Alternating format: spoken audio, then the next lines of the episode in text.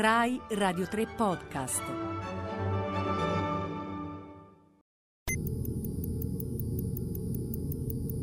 Maestranze digitali. Stiamo per incontrare Monica Papagna, food blogger. Ma prima di tutto un prologhetto in cielo che si digerisce bene.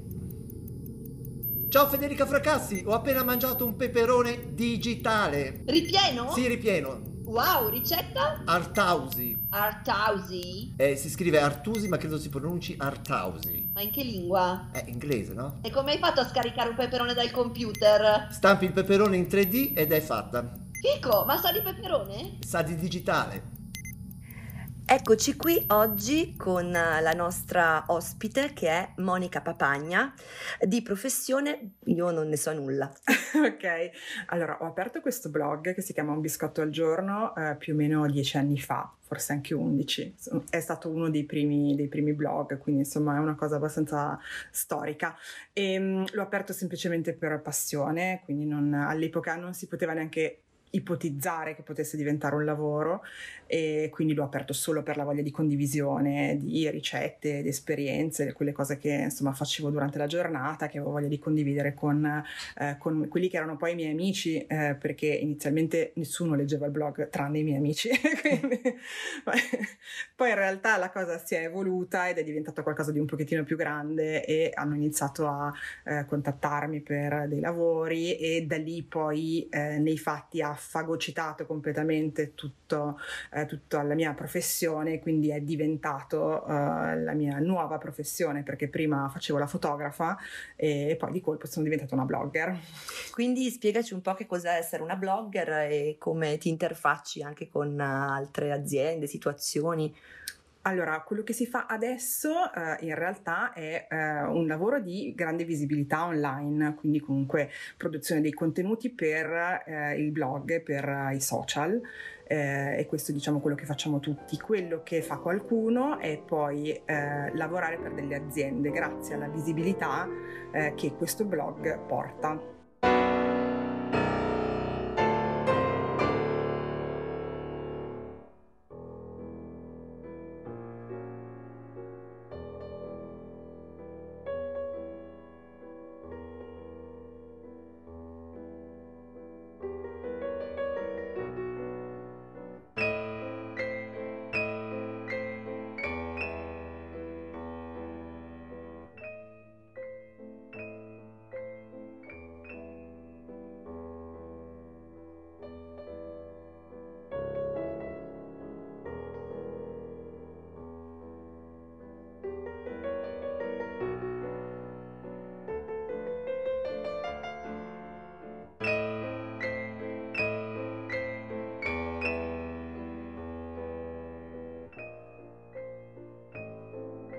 Quindi comunque ci sono aziende che eh, ti contattano e ti chiedono magari di produrre dei contenuti oppure di aiutarli ad elaborare delle strategie di comunicazione oppure di aiutarli a ehm, capire che cosa potrebbero fare online e che cosa sarebbe meglio che non facessero. Quindi tante cose diverse eh, che poi effettivamente sono un po' dietro le quinte, quindi eh, n- nessuno di questi lavori appare effettivamente sul mio blog o sui miei social, sono tutti lavori diciamo dietro le quinte.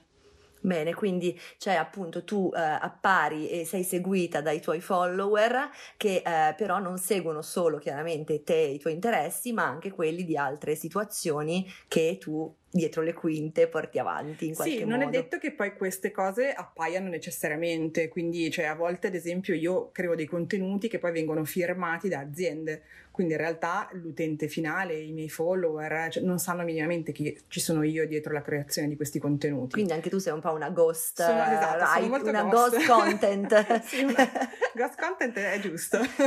Forse è una nuova definizione che sì. lanciamo con questa trasmissione, esatto. la ghost content.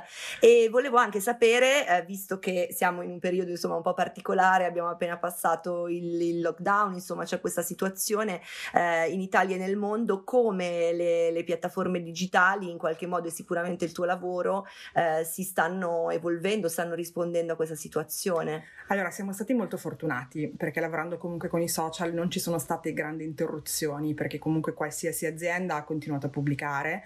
Eh, siamo stati ulteriormente fortunati noi che lavoriamo nel settore food perché come potete immaginare il settore food è invece andato a mille, quindi ha, fatto, ha avuto una crescita importante perché non c'era niente da fare, chiunque ha fatto la pizza, chiunque ha fatto eh, comunque da mangiare in casa molto di più rispetto al solito e, e quindi comunque il settore food ha nei fatti fatturato molto rispetto ad altri settori e quindi non ci sono state interruzioni lavorative, anzi eh, alcune aziende hanno avuto delle crescite importanti durante il lockdown e quindi comunque hanno avuto anche dei nuovi budget da investire nella comunicazione online, quindi in realtà eh, abbiamo fatto un buon fatturato.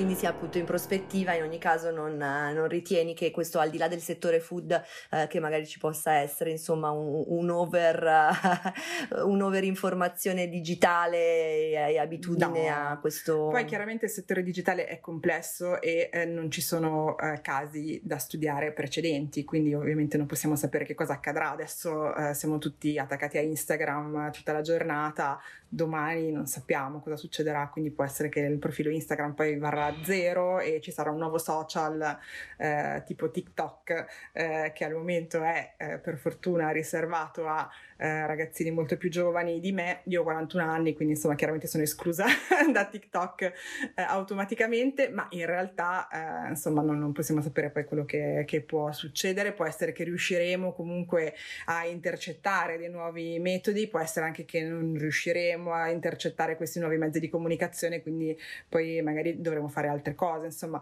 in questo momento però tanto eh, credo che questa, in questa nuova generazione abbia un modo di lavorare eh, molto diverso rispetto alla precedente, quindi comunque non ci aspettiamo di fare lo stesso lavoro per tutta la vita, cioè ci aspettiamo comunque di continuare a cambiarlo. Io stessa l'ho cambiato tre volte, quindi mm, mi aspetto di cambiarlo altre tre.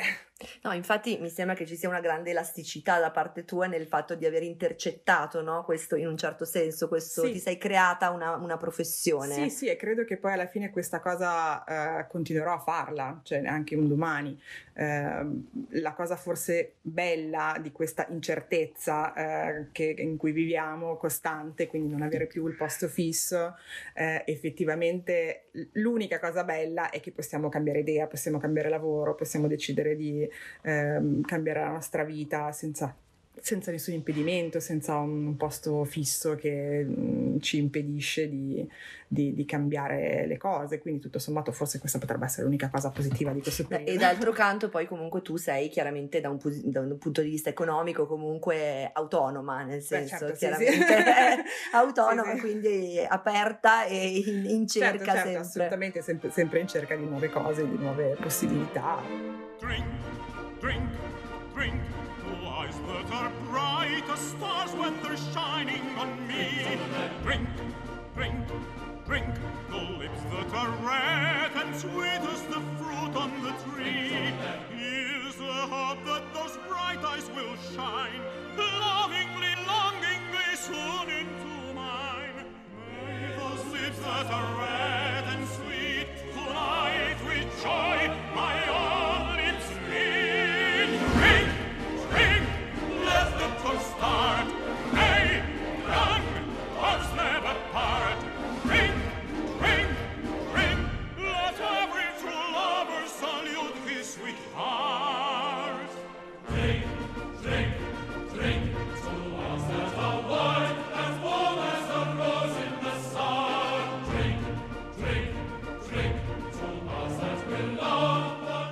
scusami, visto che io sono ignorante, ma eh, quindi mi sembra di capire che eh, il tuo lavoro influenzi no? un po' i gusti, quindi che differenza c'è tra te e un influencer o, se, o ti senti anche tu un po' influencer? Ma allora sì, nei fatti sono anche io un influencer, anche se mi riconosco poco nella categoria, eh, un po' perché comunque nel mio profilo Instagram ho 24.000 follower, non eh, un milione, 8 milioni, cose di questo tipo, quindi comunque ho una piccola nicchia di persone a cui parlo, che però effettivamente eh, influenzo e quindi se eh, racconto delle cose eh, propongo dei prodotti, racconto dei viaggi, eccetera, eh, loro effettivamente poi eh, agiscono e eh, prendono spunto dai miei consigli.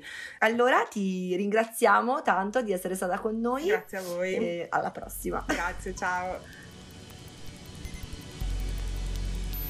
La nostra sigla d'apertura è Dataplex di Ryoichi Ikeda. E per rimanere in tema culinario abbiamo ascoltato due dei Trois morceaux en forme de poire di Eric Satie. E per chiudere in modo alcolico, Drinking Song del musical The Student Prince del 1954 su musiche di Zygmunt Romberg e George Stoll, libretto di Dorothy Donnelly. Sento una voce molto suadente arrivare da lontano. Amico mio, trattasi di Carmen McRae. Alla prossima! prossima!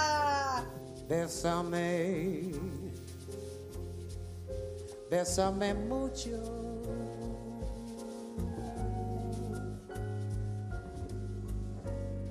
Como si fuera esta noche la última vez.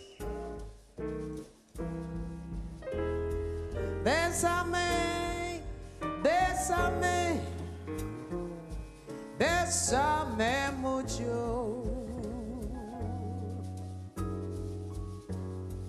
Que tengo miedo perderte, perderte otra vez. Bésame.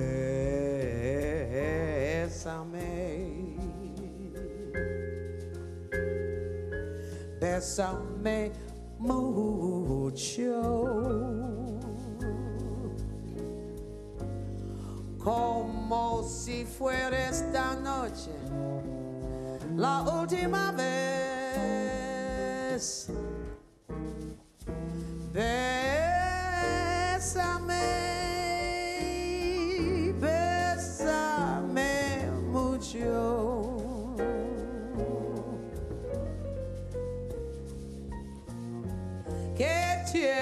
Miedo perderte, perderte otra vez.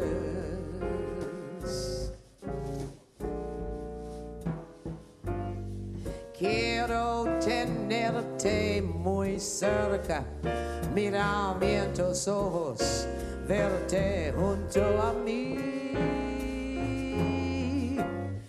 Pensa que tal vez mañana yo ya estaré lejos, muy lejos de ti.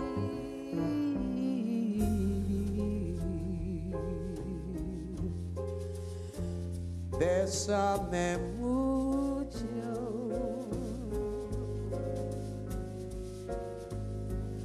Como si fuera esta noche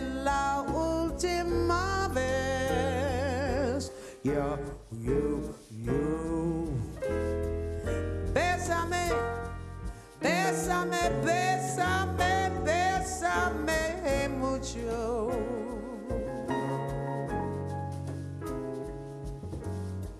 que tengo miedo perderte, perderte otra vez. Que tengo miedo perderte, perderte después. Que tengo miedo perderte, perderte.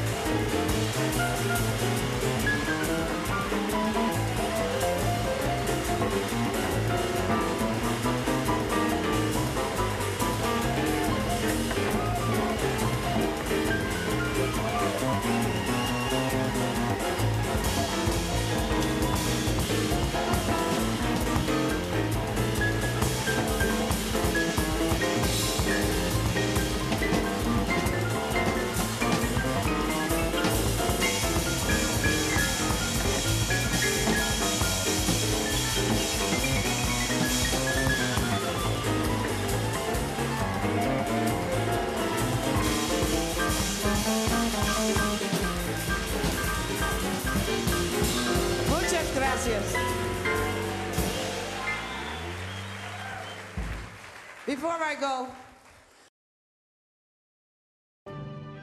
Continuate a seguire i podcast di Radio 3 sul nostro sito e sull'app Rai Play Radio.